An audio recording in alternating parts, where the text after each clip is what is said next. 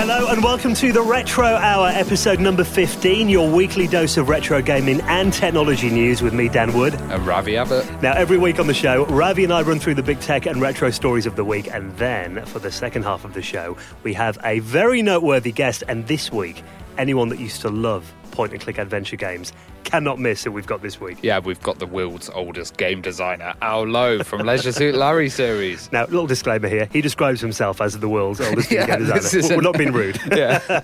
But Leisure Suit Larry, what a game. Oh, it's absolutely amazing. I used to spend a lot of time in a darkened room playing that when I was a teenager. Now, we'll all say underage, we all were when we played that game. Oh, that was the appeal. It was, you know, a naughty kind of text adventure game, and you could do stuff that you couldn't do as a kid. You know, trawling bars for women. Yeah, and not being successful a lot of the time. Pretty much the same as adulthood. Yeah, it doesn't change. But I always remember that game as well, the copy protection at the beginning, or it was an age verification, wasn't it? Yeah, but the age verification was asking odd questions, like, you know, kind of historical stuff that, you know, not even adults would know at the time. Well, I'd go downstairs to my dad and he'd be there like watching TV and I'd be like, Dad, who was the Prime Minister in 1842? And he'd be like, I don't know why, but just for school.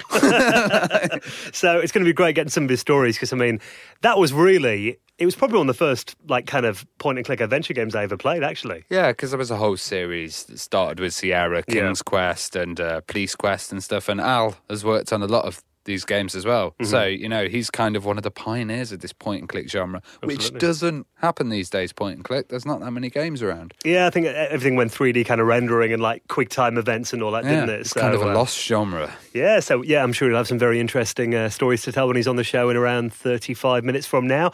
Before that, though, I thought we'd run through a few stories that we've spotted on the web this week, starting with Acorn. Acorn Computers. My God, how long's it been since you've heard that name? School day memory, that, isn't it? Well, I don't know if you remember, quite a few years ago, in 2008, they had a company that was rebranding laptops with the Acorn logo. I remember reading, did they ever come out? I remember reading that was going to happen. Yeah, a few did, but then they said that the company didn't actually have any official accounts. Oh, really? Yeah, so it was I think they just literally shoved it on. They'd had no trademark. Right. But what happened today on Twitter, and it's been going around for a while, there's a scaffolding company called Acorn Scaffolding.net. Right. And they're using the Acorn logo. Oh, as in, I'm looking here. It's actually the old... green acorn that's split in the middle. Yeah. Okay. So a lot of Acorn fans have been going, wait, isn't this trademark infringement? What's going on? Mm-hmm. And they've contacted a company that's supposedly owning the Acorn trademark. Whose name on Twitter is Acorn Trademark. Yeah, at Acorn_computers. And they give out the most confusing answer you've ever read. Read this, Dan. Okay, so it says... So, yes, this has been our trademark for the last #Beeb30 years. So they're obviously trying to trade on the BBC Micro's 30th birthday there, I imagine. Please find another logo for your business to avoid confusion. So, yeah, but the initial question is... So is this now the legit use for the Acorn Computers brand? I'm confused. So this is obviously someone just asking if that Acorn scaffolding are allowed to use it, and then... Yeah, but they're saying, yes, it's the legitimate one. But I think someone's got a bit confused on Twitter here. Please find another logo for your business to avoid confusion. Yeah. Yeah, so, but even, you know, there are a lot of companies that own these old trademarks. I think there's Commodore Holdings is another company owning the Commodore trademark. And yeah, because the Commodore one's been passed around quite a lot. Acorn, you kind of see surfacing occasionally, you know. For a company like Acorn that, you know, obviously left that legacy of the ARM CPU that's now the biggest CPU in the world, it's quite sad to see it getting slapped on a scaffolding company, though. Yeah, isn't it? Let's totally be honest. You know, every Raspberry Pi's out there, everyone's got ARM on their iPhones, and you've got... the original legacy guys, you know, being used by scaffolders. Have you ever seen I think it was Acorn's last ever machine. It was called the Phoebe. Have you ever seen that? Yeah. I've actually seen one in IRL, in real life. There's only one in the world. It must have been, was it a retro computer? Yeah, it was. And it looked beautiful. It was the RISC PC, wasn't it? Really fast. It was like a bright yellow case. Yeah. And it's about, I think, 200 megahertz or something. Yeah, sounds about right. Well, it was, that was an ARM machine as well. I think it was about 2002. They never released it, though, but it was kind of finished. Yeah. But I remember they made a load of the cases, you know, thinking it was going to come off the production line. And I remember them selling, the cases on, eBay and stuff around the time. So there are collectors who've got those, bright yellow Phoebe cases now. But yeah, you're right, there is only one, but I remember reading on that Computer Museum's Facebook that it's broken now apparently, and they can't get it going again. So. Well, I think I saw it when it was running, because I remember that this was when the Raspberry Pi was first coming out, and they had this Beagle board as well, which was an early one. Mm-hmm. And it was running, but they had an OS that was really old. So it is like the hardware was fast, but the OS hadn't actually been updated. Okay, was it RISC OS or was it like Linux or something? Yeah, I think it was an older version of RISC OS. So that was kind of a sad end to such a big company. You know, everyone that went to school in the 80s and 90s used Acorn computers. Yeah, it was a very British thing as well, wasn't it, Acorn? Oh, absolutely, yeah. And it's used on a scaffolding company, so there you go. Stop using it, please, scaffolding companies. Yes. Now, speaking of things from the past that, this one is no longer going anymore. Can you believe that the last PlayStation 2 online servers have just closed down in the last couple of weeks? Oh, wow. I didn't know they were still going. I think that's actually probably the biggest story, isn't it, that they were still online? Well, the last game that you could officially play on the actual servers that it started on was a Final Fantasy XI. Bizarrely, though, they closed the servers down for the PS2 version and the Xbox 360 at the same time, even though they're kind of two separate generations. You know, I must admit that I'd never played online on a PS2 or knew that there was an online service for it. I have got one of the... Because what you need is a hard disk adapter. It can only be the... at the back, they've got that big fat section, haven't they? Yeah. Yeah, so you put a hard disk in there. You need the hard disk adapter, and then it's got Ethernet on the back of it. Ah. So I've hooked mine up a couple of times, but every game I tried... I mean, it was probably about 4 years ago I tried it, but everything I tried was offline by then. Okay. It couldn't connect to anything. I didn't even know this game was still online, so I might have tried it just for giggles. But, you think about this, a machine... When did the PS2 come out? Was that 2000, I think it came out? Oh, God, I think it was around... I think it was the original Japanese release was 2000. You think the year 2000, dude, that was like... We're still using... A lot of people like cassette tape Walkmans, and VHS was a predominant format still, and... Well, I think it's slowing down as well now, because console-wise, I know I haven't upgraded for years. Mm-hmm. And I think the life that you have a console is a lot longer now than before, when it was going 8-bit, 16-bit. We were just buying new ones every year. Well, that kind of leads us quite nicely onto the next story, which is that Sony are apparently going to be bringing out a PS4K. PS4K? What? So this is a PS... new one, PS4, but, like, with a 4K output? What's apparently, it's only a rumour at the moment. But people have been saying that, this is quite unprecedented, them coming out kind of mid-generation with a new iteration of the hardware. Because, obviously, the PlayStation 4 and the Xbox One, I mean, they can, often barely support 1080p. I didn't know this, because you own one, right? So, can the PS4 do 4K? No, it can, like, 1080p, like, that's kind of a...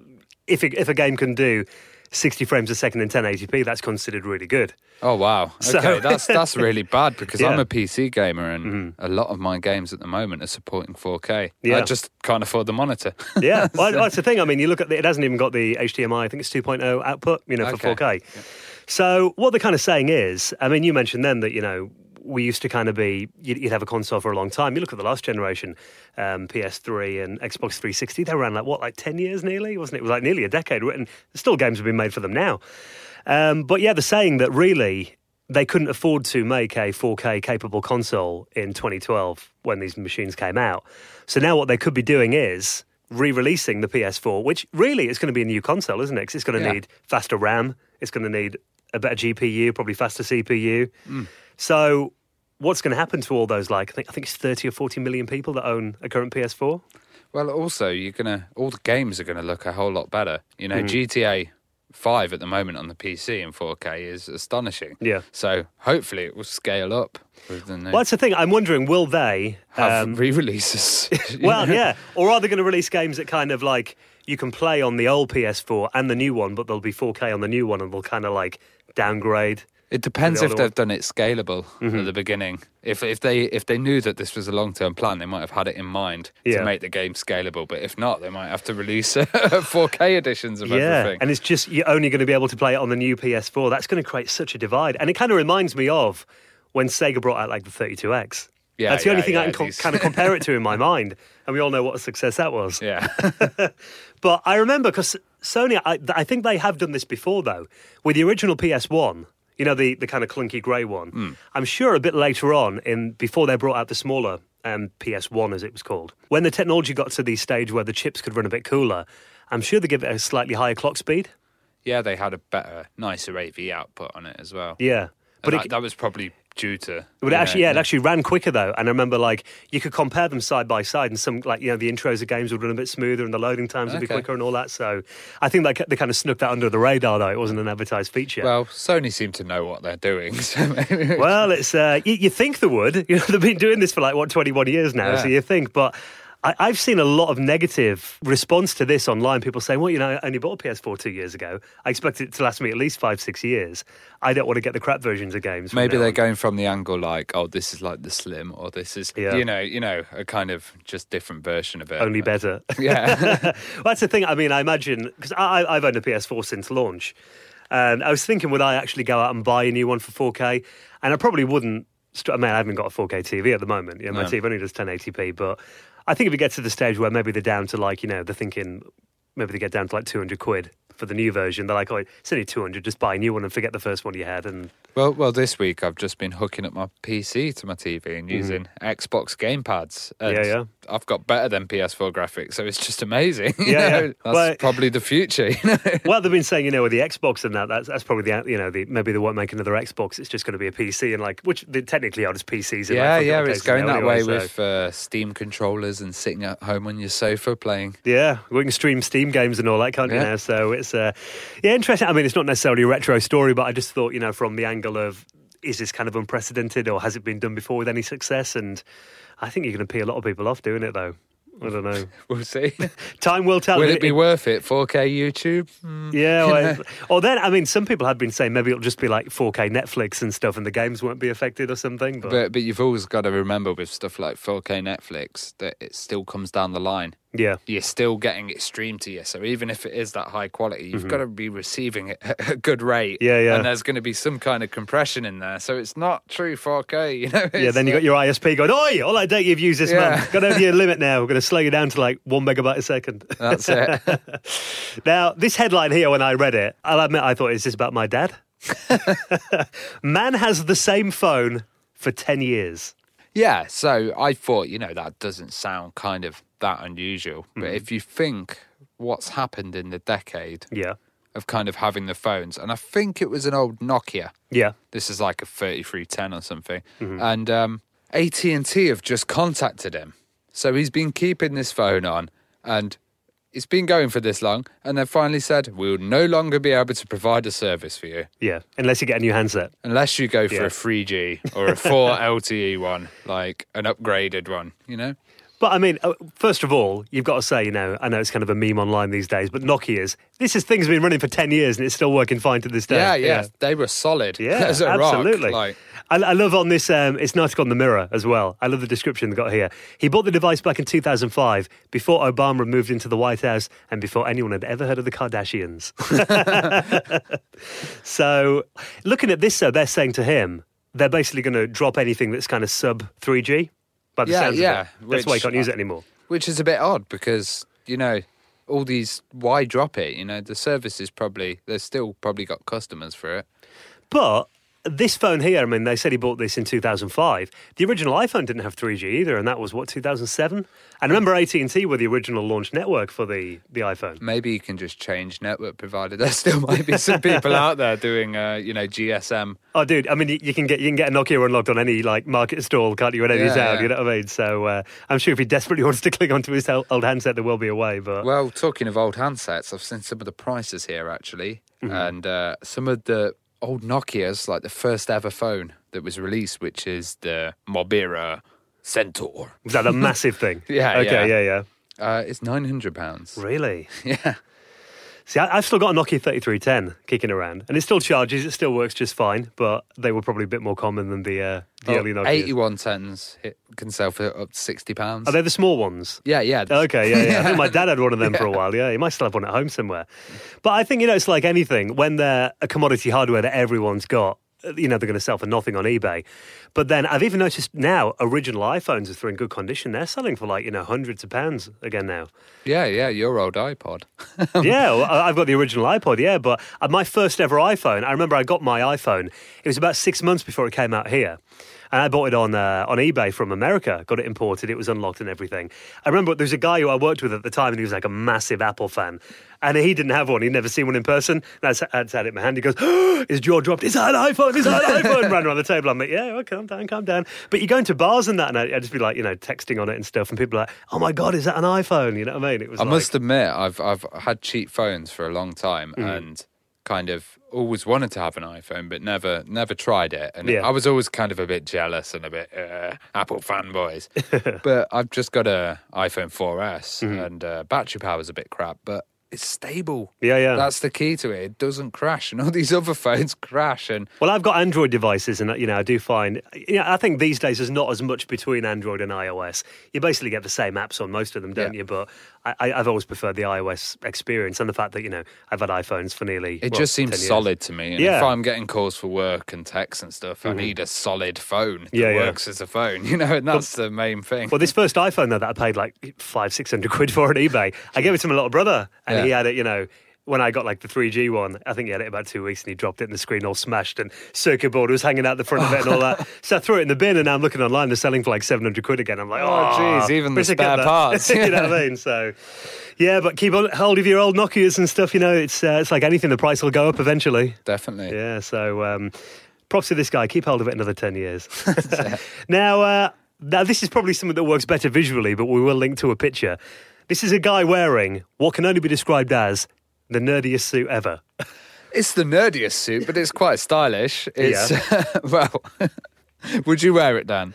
I probably would, to be fair. This is a Pac-Man suit. That's it, and it's an official Pac-Man suit. Yeah, this is licensed. It's trademarked, How do you even go about applying for a trademark for that? God knows. Go to Namco, by the way, can we make a suit, please? So what it is, it's kind of a... It's a black suit, pretty much, and it's got the Pac-Man map on, and all the ghosts are there, Blinky, Pinky, Inky, Clyde, and Pac-Man himself, which actually appears a few times around it. Look at it, it's on the sleeve. There's even a matching tie as well, which I think is very cool. It's quite nice, because I like how the pills look like pinstripe. Yeah. You know, it's kind of works nice on the lapels and stuff. But from a distance, this could just be like a kind of funky-looking suit, couldn't it? Yeah, exactly. And it's interesting that, you know, kind of this geek culture started to go into mainstream fashion and stuff. And, you know, people are...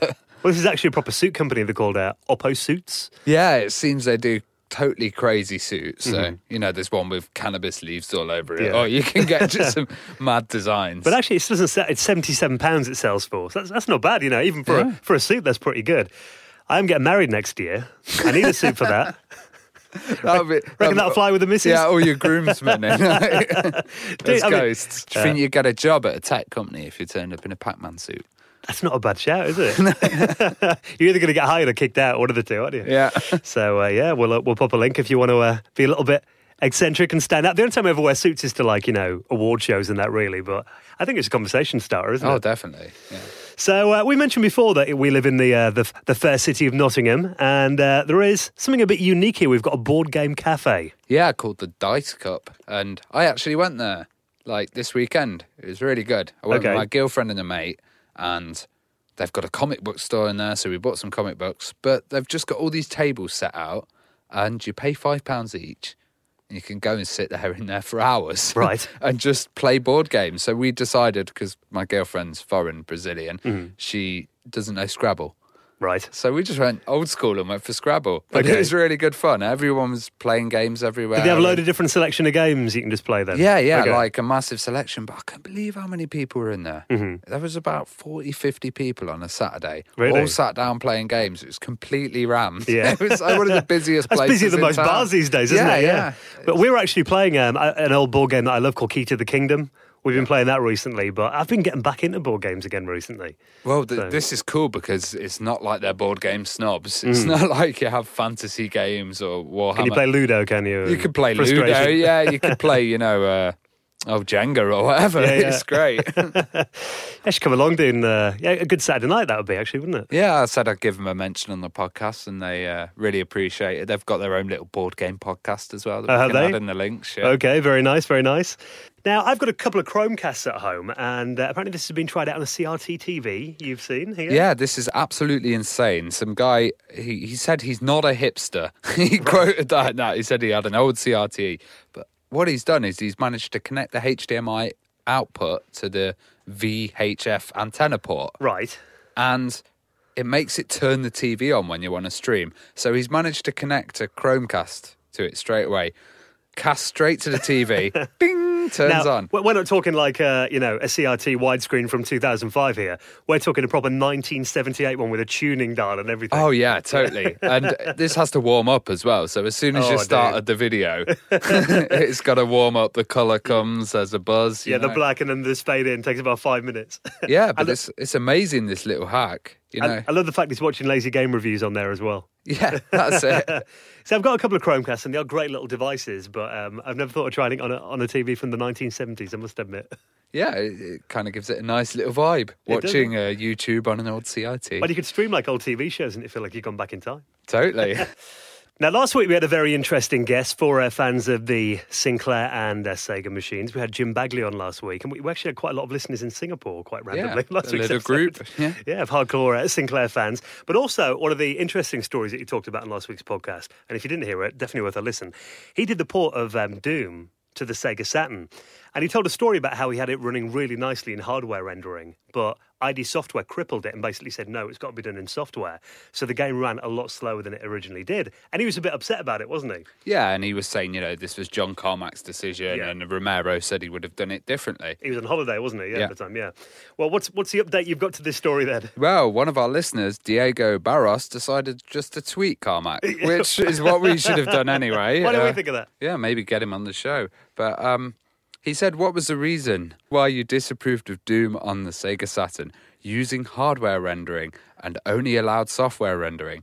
And he says a quite complex answer, which is quad distortions with perspective correction looks pretty bad. But in hindsight, I should have let it be tried. So 20 years down the line, he's put his hands up and said, all right, I was wrong. Yeah. But that's quite nice that, we can get a story told on a podcast and then people will pursue it. Yeah. So, thanks for doing that, Diego. That's great. Thank you very much. But we'll pass it on to Jim Bagley. It may be quite nice for him to see after all this time. Yeah, finally a conclusion to the story.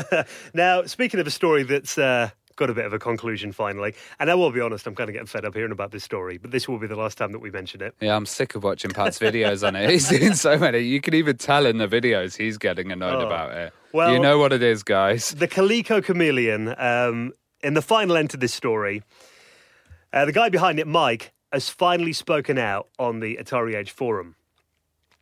Now, obviously, anyone that's been following this story over the last, it feels like about 6 months it's been going on now. I'm sure it's only been about 2 or 3. This is Mike Kennedy. Yeah, Mike Kennedy, who was really the guy behind it.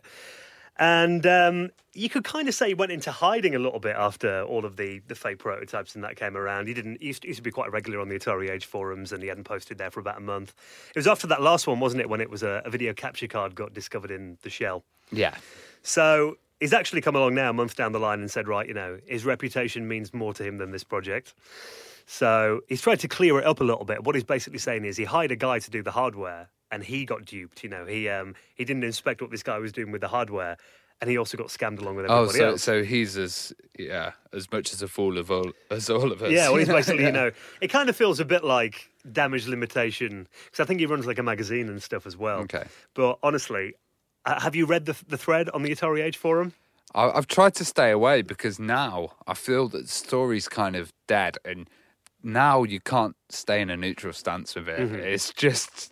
like a kind of flame fest at the moment, I mean. Well, for anyone that didn't, we mentioned it probably about a month ago the last time. We didn't really conclude the story because we were covering it every week. We've had people tweeting us going, why are you not doing updates on it? But we're spending 10 minutes an episode talking about it, and we thought, we've had enough. And because it's becoming more of a drama than an actual thing about hardware and about gaming. Well, the end result was that the Kickstarter was cancelled. Coleco pulled their naming rights from it, so the entire thing has been scrapped now and it's not going to go ahead. But... literally, Mike has been ripped a new one. On the Atari Age forums, I've never seen anything quite so brutal as his thread. Wow. I think, he's basically, whether there's any coming back from this. People seem genuinely annoyed about it, though. Yeah. I think everybody, it got into national press that, it was kind of a prototype held together by cardboard and sticky tape. And it was it's a very bad thing for the whole Kickstarter scene. But I guess this guy's got to try and get his reputation. Well, he said he paid $7,000 to this kind of hardware designer who apparently was just putting these fake prototypes in, and he apparently had loads of conditions, like when they were at the trade show, you know, when they had the original mini Super Nintendo in there. Apparently, you wouldn't let him take pictures of the back of it and all that. He's saying, this guy, but if you're the one that's funded it, you'd just be like, yeah. And if you're that passionate about the console, you're going to want to look at the prototype and you're going to be excited to see it. You know, you know what I mean? Look inside at everything. So, yeah. So not just stick it in a box and then shove it on the show floor. Well, you know, he's saying at the moment he's losing sleep over it, and you know, he feels his reputation's in shatters, and he wants to get back in the community and all that, but yeah, from what I've heard, he's quite a nice guy. So he's got a long history, hasn't he? Yeah, you know? But with something like this, you know, you've totally laid yourself open to criticism and abuse from a lot of people, I think. You know? Well, he's got all those Atari Jaguar shells, you know, because that's selling a few of them for modders. Maybe I forgot about that. That's the next project, isn't it? That's what I thought. You know, there's a video he did on Vimeo before this whole thing kicked off, where he actually shows you go into the like workshop of this guy that bought the Atari Jaguar models, and the show, like, you know, how they're all pressed and everything like that. And so I've got a Jag. I've actually got two Jags randomly, and I remember thinking, it would be cool to have, like, you know what they do with the Amiga shells where they're all different colours and have different LED lights and all that in there. That project would probably make a lot more sense. you know? Probably more than the Coleco Chameleon. Yeah, probably make some money. But you just know someone's then going to release, like, you know, a Super Nintendo Junior and put Coleco Chameleon on the case and put it on eBay. So, yeah, I mean, it's been, you know, a drama from start to finish, and I can't say I'm sad to see the end of the story. And hopefully that's it now. It's done and dusted. Yeah, we hope so. But we have had people asking if we'll conclude the story, so there you go. Coleco Chameleon is done and dusted. Over. That's it. Over. Right, well, listen, thank you so much, guys, for checking out episode 15 of The Retro Hour, available every week from our website, theretrohour.com, SoundCloud, iTunes, Mixcloud, YouTube. Oh, God, we can't name anymore. Yeah, your favourite podcast client. And the second half of the show, then we dedicate to a notable guest. We've definitely got one this week. Oh, God, he's a complete legend. Al Lowe. God, where is it? Police Quest, you know, King's Quest. Leisure Suit Larry, come on. All these Sierra games. He was a great point-and-click master, and he's a very funny guy as well. Yeah, so for the next half an hour, Al Lowe on The Retro Hour, and we will catch you next Friday. Catch you next Friday. I thought it might be quite nice to start right at the beginning, though, Al. What was your first computer experience? My first computer experience was with a DEC PDP 1170 mini computer that our school district owned. It seemed like the perfect device to help me in my job as a marching band director, moving people around on a football field, designing shapes and geometric formations and things. So I went to the computer department and I said, I have this great idea for a program. And when they stopped laughing, they said, yeah, sure. That'll never happen. And but, you know, actually within about 5 years or 6 years, someone wrote that program. Of course, by then I was off doing games. And really, because I taught high school marching band, I was used to moving individual pixels around on a grid. You know, so actually putting things on a screen kind of came naturally to me.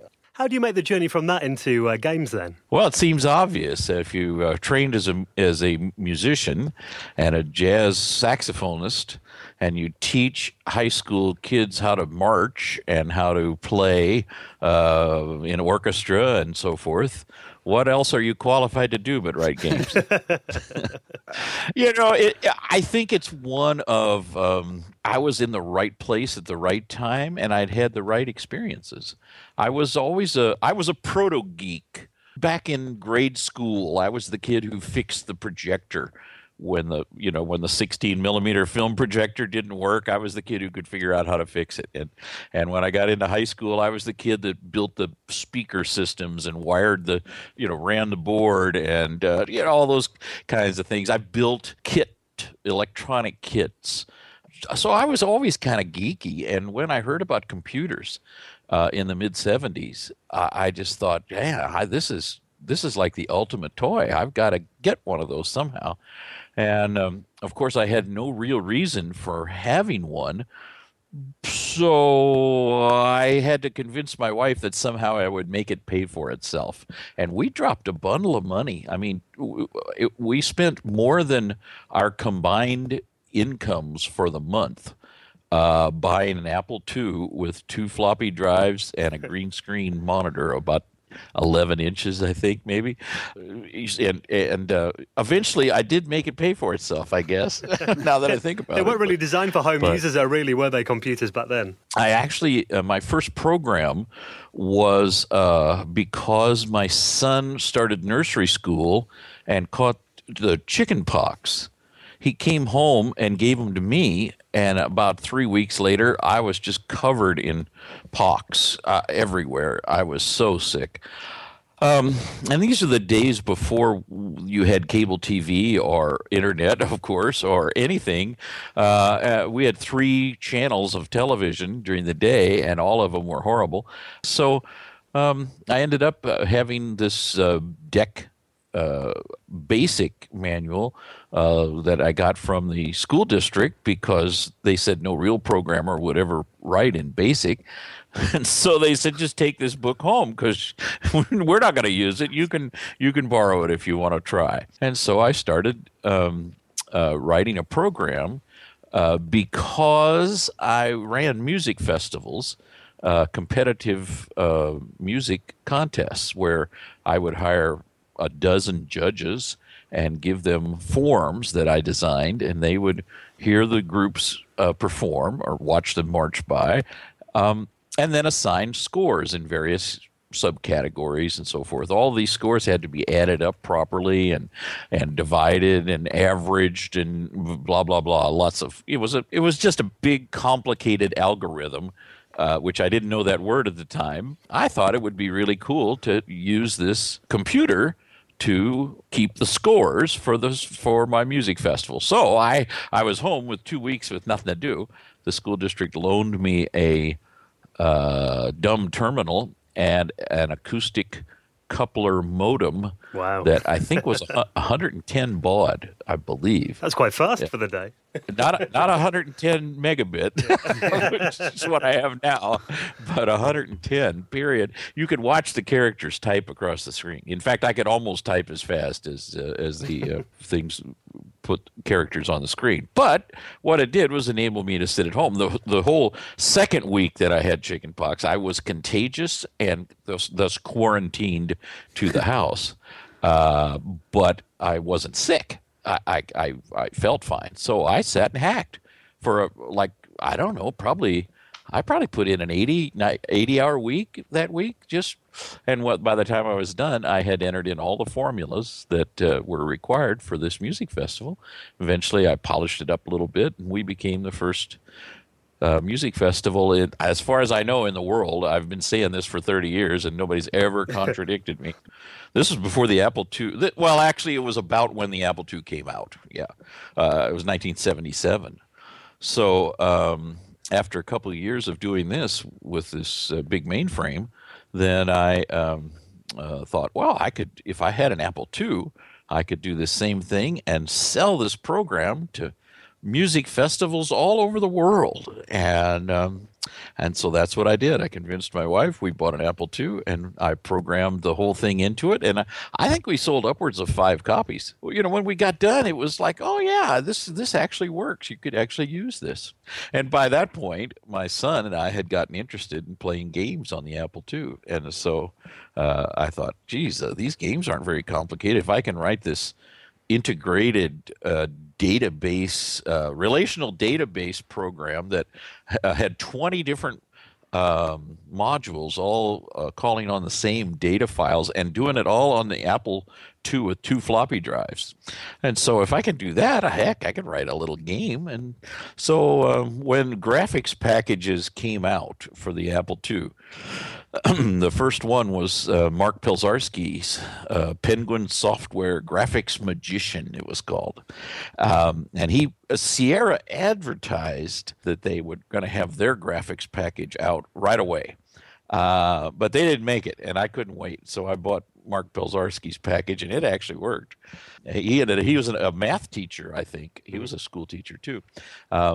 And ended up making friends with him, and one of the guys who worked with him ended up going on to do great things with Sega and a lot of other companies, and so it was the beginnings of the industry. I mean, we were the one of the very first. In fact, as far as I know, the games that I wrote in 1982 were the first educational computer games that were games first, mm-hmm. and also taught something, as opposed to all the other software that we saw was educational exercises. You know, we wrote actual games because that's what my son and I enjoyed playing. We played Sierra games mostly because they were heavily advertised and good, and we enjoyed them. So my games ended up looking like Roberta's games, and so that was an advantage that I didn't really plan on. But when we took our materials to the first Apple Fest mm-hmm. in San Francisco, all the publishers came around and raved about the games because they looked like regular commercial games, except they were educational. And so when Ken Williams saw them, he gave me what I felt at the time was the ultimate compliment. He yelled over to Roberta, who was following him, and said, "Hey, Berta, come here. You got to see this. This guy's stuff looks just like your games." It was like, wow, that's the highest compliment. So, yeah, that must have been quite a buzz. Yeah, it was. I was thrilled. And so we ended up talking with dozens of publishers. Only a few of which were big enough and serious enough that we, actually considered them. But Sierra was close to me geographically. We were only 45 minutes away from my house, and they were the biggest at the time. They did the most advertising. They were serious about wanting to start an educational software component, and so they took my games, and that was the beginning of Sierra's foray into educational software. What attracted you to the genre of adventure games and games with good narratives and good stories? I don't have very good twitch reflexes. I think that's the biggest reason. I wasn't very good at arcade games back then. Of course, there were very few RPGs or anything like that, and no first-person shooters. We played Castle Wolfenstein, but it was a horrible game back then. Anyway, it was the genre that seemed the most interesting to me, and I always felt like adventure games were following the path of narrative that movies had followed. When movies first started, they were very crude and primitive, and over the years they made advances until they became a good medium for storytelling. And I thought the same thing would happen with games. I truly felt like adventure games were going to continue to grow, and that at some point, we would surpass movies because, I mean, once you play an interactive game, sitting back and watching some guy on a screen do everything and make all the choices isn't as exciting, to me at least. And so I thought adventure games were going to become the storytelling medium of the future, and that movies were going to be soon relegated to like silent pictures are now, that just kind of second-class citizens where, sure, they have nice graphics and stuff, and they have pretty actors, but games are going to have all that stuff, plus you get to make all the decisions. Hasn't worked out that way yet, has it? Well, what amazed me was the kind of immersion that you had in the game. So Police Quest, the first one was really amazing, the kind of free roaming that you could do in there. You could explore on your own. You weren't set on a kind of path, And part of that was because it was developed by a real cop. Jim Walls was a highway patrol officer who stopped a bad guy, and the guy jumped out of his car and came back at Jim's police car with a weapon, with a pistol drawn, and aimed it right at Jim's head through the windshield and fired. And Jim said, "All I could think of was, I'm going to die because I put on this goddamn seatbelt." He couldn't get out of the seatbelt and couldn't get away in time. And the guy's gun misfired, but Jim just suffered well, traumatic stress and injury, and ended up quitting the police force and taking early retirement. So when he happened on to Ken Williams, at the gym. I think they met on the racquetball court, maybe. Anyway, so they started talking, and Jim had great stories. I mean, all cops have good stories, you know, but Jim was a great storyteller. And so when Ken said, well, there's no police games out. Why don't you write a police game? Well, Jim didn't have a clue what to do, but he knew stories, and so he wrote some great stories. You know, he put this story together, and I think they worked on it for about a year, and they just never could get it finished, couldn't figure out how to finish it. And so Ken said to me when after I shipped Leisure Suit Larry and the game bombed, it had the worst sales of any program they'd ever sold, I think. I thought, well, I've screwed up 6 months of my life. So Ken said, well, could you save Police Quest? Could you go over and help them, finish this game? And I said, yeah, sure. I'll do something. I need the money. So I went over to the Police Quest guys, and in 4 months, I believe, we ended up making his stories into a game, but the whole flavor of the game and everything is because of Jim. I mean, all I did was add clues and clean up code, because when you got the game, if you didn't know police procedures, you would never be able to finish the game, because it would tell you did something wrong, but it wouldn't tell you what or how. And so it was like the most frustrating game to play, because you wouldn't do the right thing, but you had no idea what the right thing was that you were supposed to do, nor how to find it.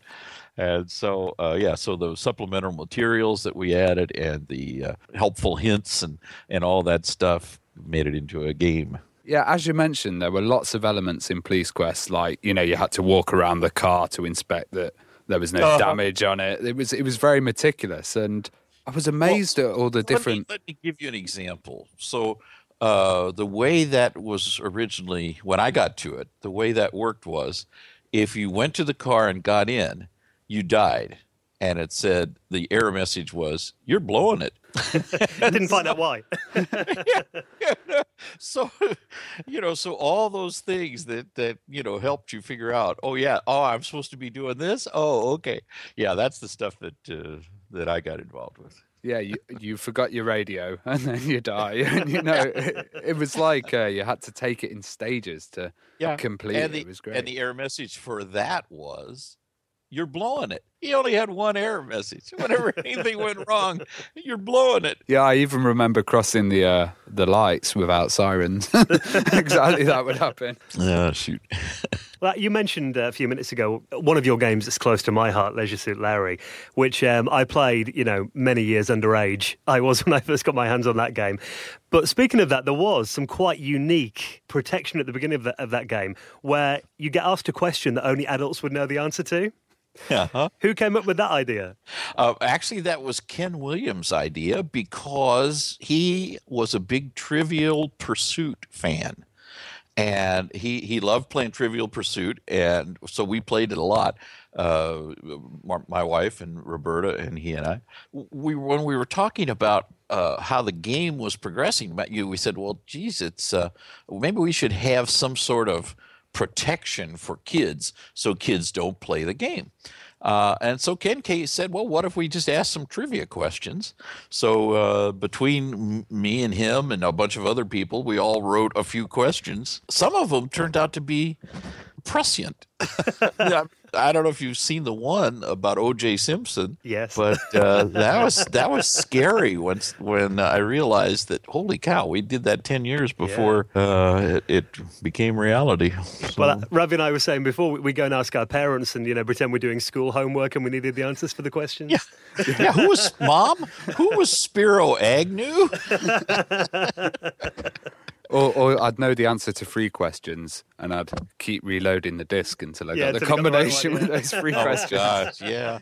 Well, I've talked to a lot of people who said when they got an answer right, they wrote it down. And, of course, all you had to do was press Alt-X. I didn't know that. Yeah, because, I wasn't about to waste my time answering all those questions. Once I got the code in and it worked, well, the next thing I did was put in a cheat. And we were so naive. We figured, who the hell's going to press these alt keys, so we left all the debugging code in too. You could press Alt-D and bring up the debugger, and then you could change variables and load, other images. I mean, there's all kinds of things that you can do in those early versions of the games, just because we didn't think anybody would ever try it.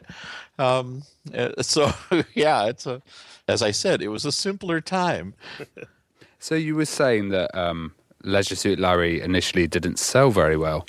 What happened there? I think what happened was Ken thought it was going to be less... more clean and less dirty than it turned out to be. Right. And so as we got closer to the time of shipping it, he got kind of wary of it and worried about maybe it would cause trouble for the company. Plus, the company was in pretty bad shape. As I recall, he offered me a hell of a deal if I wouldn't take any advances against future royalties. And instead take a larger royalty rate. In other words, I would take more risk because the company was that short of money that he didn't want to spend it paying me. And so I ended up taking huge royalty in exchange for taking no advances and just living off my wife's income and so forth so that we could afford to do it. And so when the game shipped, I was really disappointed because it was like, man, this is terrible. But he did no advertising, did no marketing for the game. At that time, Radio Shack was 1/3 of all of Sierra's retail business. In other words, one out of every three games they sold went through Radio Shack. And Radio Shack was run by a CEO who was a born-again Christian. They did their own quality assurance testing of games and products before they sold them.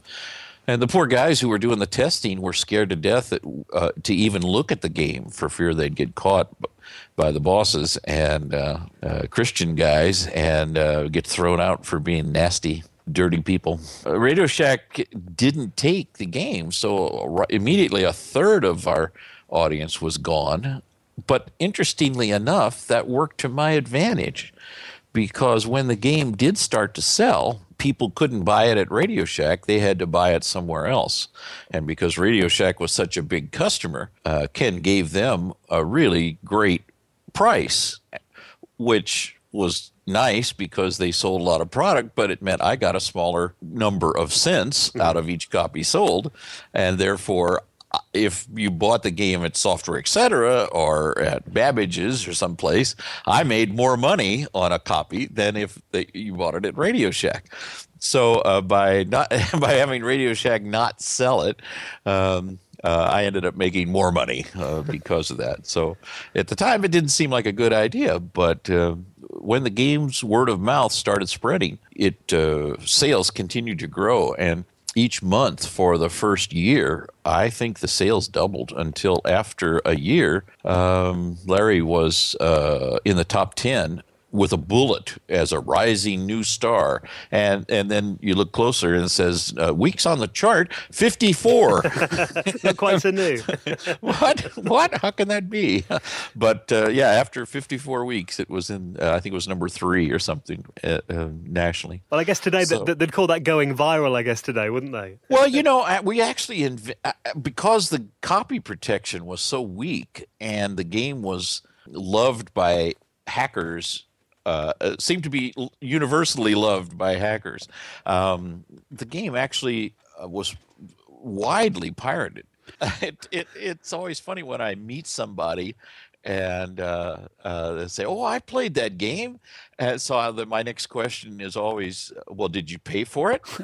And almost always the answer is, "I think I paid for some of the later ones. I wasn't old enough." Yeah. Yeah. So I like to say that we invented shareware. We just didn't know it. Yeah. Well, they say that more copies of the hint book were actually sold than the original game. Yeah. That is true. We and fortunately, I made good money on the hint books. Ken didn't want to put out hint books. He thought that the 900 phone number would make more money, which it probably did. But to me, I said, I think selling hint books, I think, is going to be a big profit margin. And he originally said, well, why don't you just do it and I'll sell them and then you can make all the money.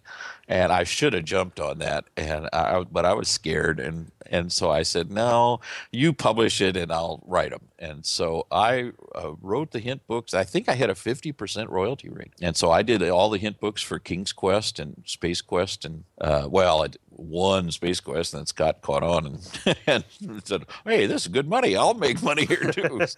So yeah, but I did a lot of the games just to get the hint book thing rolling. I always remember one scene in Leisure Suit Larry when he went into the disco and everyone was kind of dressed in those kind of disco jumpsuits that Larry was wearing. Was it kind of an intentional thing? Because obviously by this point in the late 80s, disco was not cool anymore. Was that intentional to make Larry like that? The whole idea was that Larry was this fish out of water, mm-hmm. that he was a guy trying desperately to be cool, using the techniques that he heard about when he was in his 20s, and now he's like his late 30s, and he's totally out of it. So sure, the whole idea was to mock that culture. The game is based on an old game called soft porn, mm-hmm. That was a huge hit in the early days of Sierra. Let's see, how can I say? When Time magazine ran its first column on home computers, the very first issue was about soft porn. And it was the cover was featured in the magazine, and it was a big deal. It was a really big deal. At a time when Apple had sold 100,000 Apple IIs, Ken had sold 25,000 copies of soft porn. And everybody I knew had a pirated version. So it was pretty much 100% market penetration, at the time. It was a huge game. But when Ken got the rights to the Disney characters through a deal when Texas Instruments fell out of business, went under and gave up on home computers. They owned the rights to all the Walt Disney characters, to all the Mattel characters, to Barbie and Sesame Street. I mean, just on and on. Texas Instruments bought up all the licensable characters they could find. And so Ken got a chance to grab the Disney characters for a song. So for a few years, for a year, I was like Walt Disney software. I'd put out 2 or 3 games from the Disney characters. And somehow Disney didn't appreciate being in the same catalog with a game called Soft Porn Adventure. And by that time, the game had kind of run its course. And so Ken dropped soft porn in favor of the Mickey Mouse and Donald Duck and all those games. That's quite a change. But when we realized that the only person making money on these Disney games is Disney, that their royalty rate is so huge that there's nothing left for us. And because at that point in the early history of video games, people didn't respect licensed characters. Licensed properties were anathema to the audience because so many bad games had been created and had a licensed character slapped on them that people kind of hesitated before buying a game that was from a well-known character. They trusted us because we were just a bunch of guys, writing the best games we could. Even though I think our games, the Disney games were good, they didn't sell that well. And part of it was that everybody assumed that they were easy games, even though they really weren't. We tried to make them as intricate and as interesting as we could. Yeah, so anyway, after a couple of years, we just said, to hell with the Disney characters. You can have them back, and we'll just produce our own stuff. And that's when we created Police Quest and Space Quest and Larry and Laura Bow and, geez, just a whole flock of other characters. We didn't need Disney characters to make up stories. We did our own. Well, when you got into the second Leisure Suit Larry game, I heard gamers of a certain age will all know that disc swapping was a real pain back then. I heard that you apparently made Leisure Suit Larry to reduce disc swapping, the second game, and that didn't quite work as planned. Is that true? I wanted to make a bigger game, but because Larry 1 was very open-ended and you could go anywhere at any time, you ended up having to swap discs in and out a lot.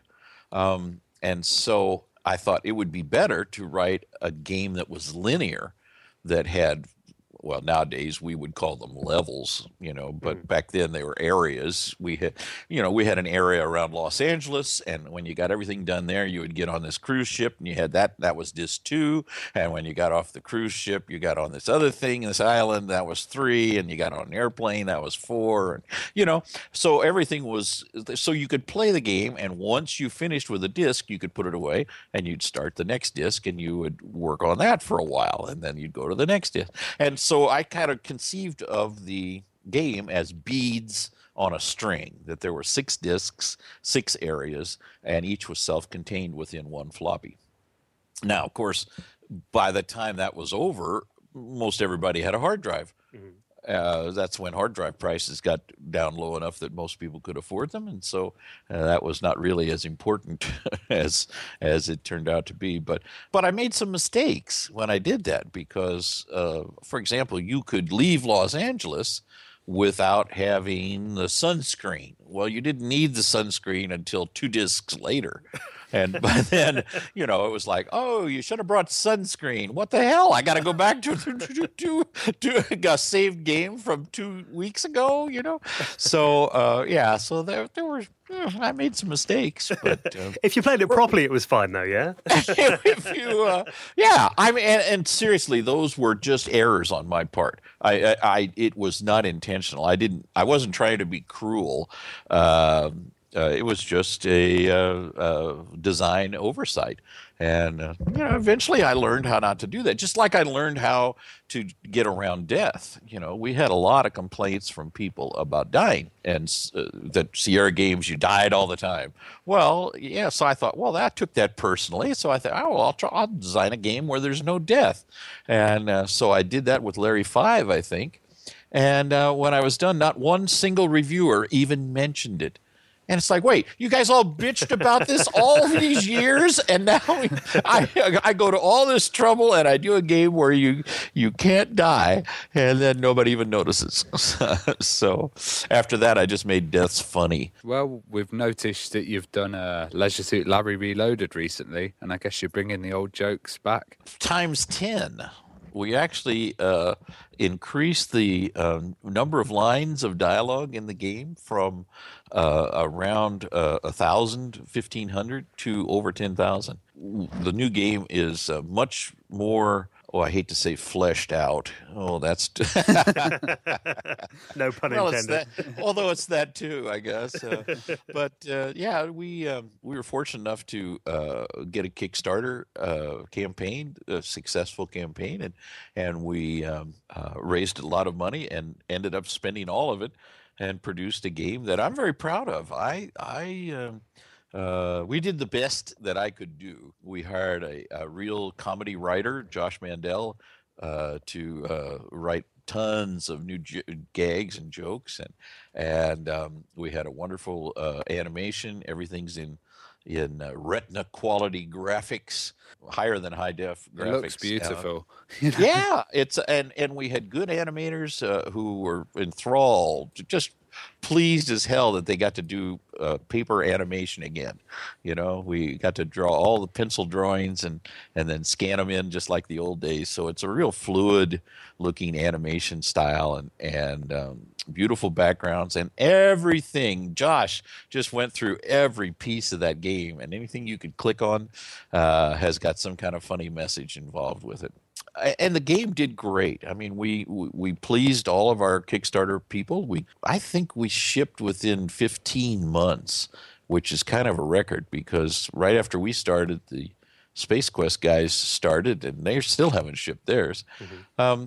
And several other games that have taken, you know, quite a bit longer than expected. But we got it done in 15 months, and the game went out and was hot on the Apple Store and on the Android Store for a few weeks, and then suddenly it just kind of fell beneath the waves of new games that are coming out, and so the sales overall have been. We didn't lose money, but on the other hand, we didn't make nearly enough to warrant doing another remake, and so that was disappointing. But at least we have a fun game that people can play today on tablets and phones and all the other things. It's a long way from the old F5.25-inch floppies, isn't it? Oh my God! Yeah, it's amazing the detail. I mean, you know, your watch, and a smart watch today has more resolution than the entire screen did when we did the original games.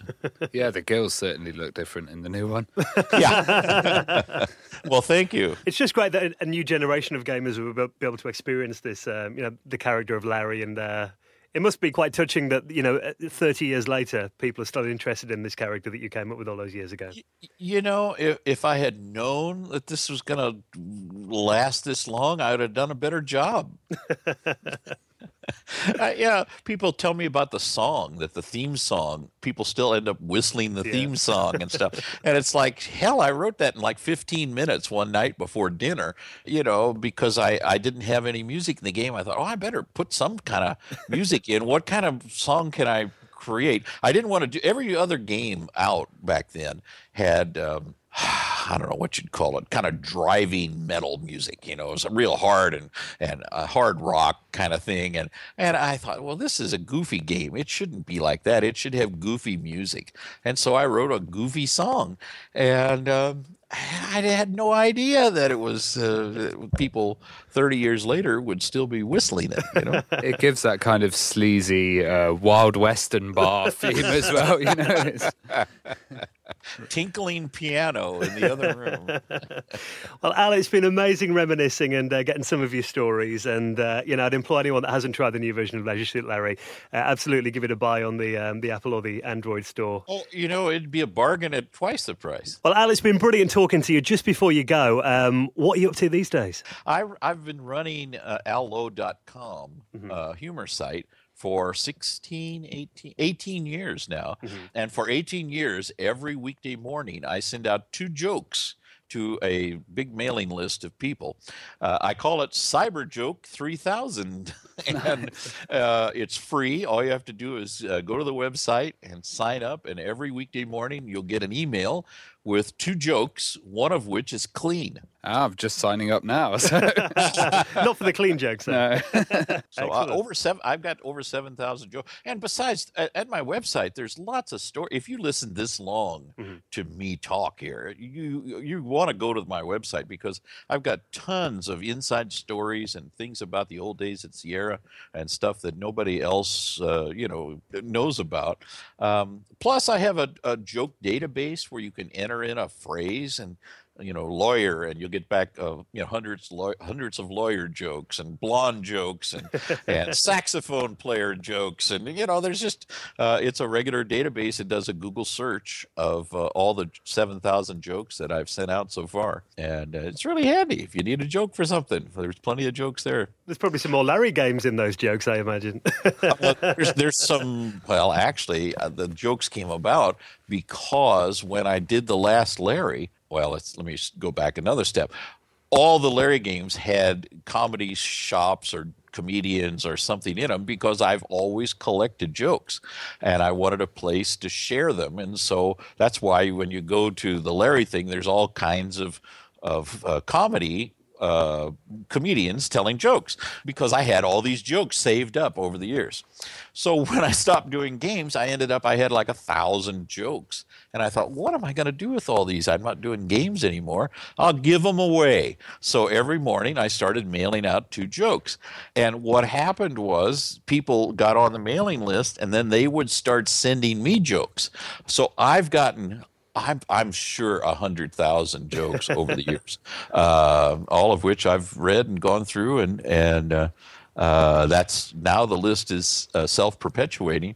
But I have to assure you that I never duplicate jokes. I'm very conscientious about not sending out the same joke twice, and I edit them all. I tighten them all. I correct the spelling. I correct the grammar. I tighten them, make the punchlines funnier, And then they can have it all for free, because at some point they probably bought a Larry game. Well, there's a couple of guys that grew up playing your games, Al. I mean, it's been amazing talking to you and getting your stories, so we really appreciate you coming on. Love it. And I hope you can edit this down to something that's suitable for children. Thanks very much, Al. Thank you.